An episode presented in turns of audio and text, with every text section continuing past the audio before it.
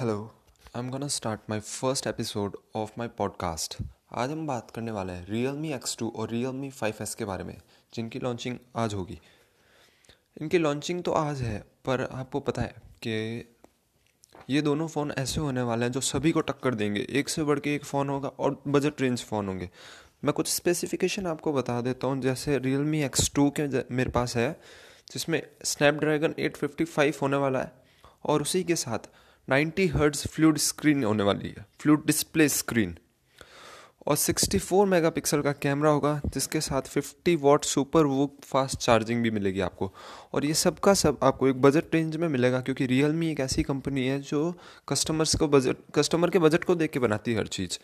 तो होप करते हैं कि इन दोनों की price range mid range mid range में ही हो, और आपको, मुझे सबको सही लगे।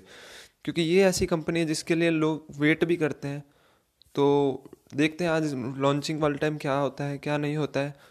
बने रहिए लेटेस्ट अपडेट के साथ में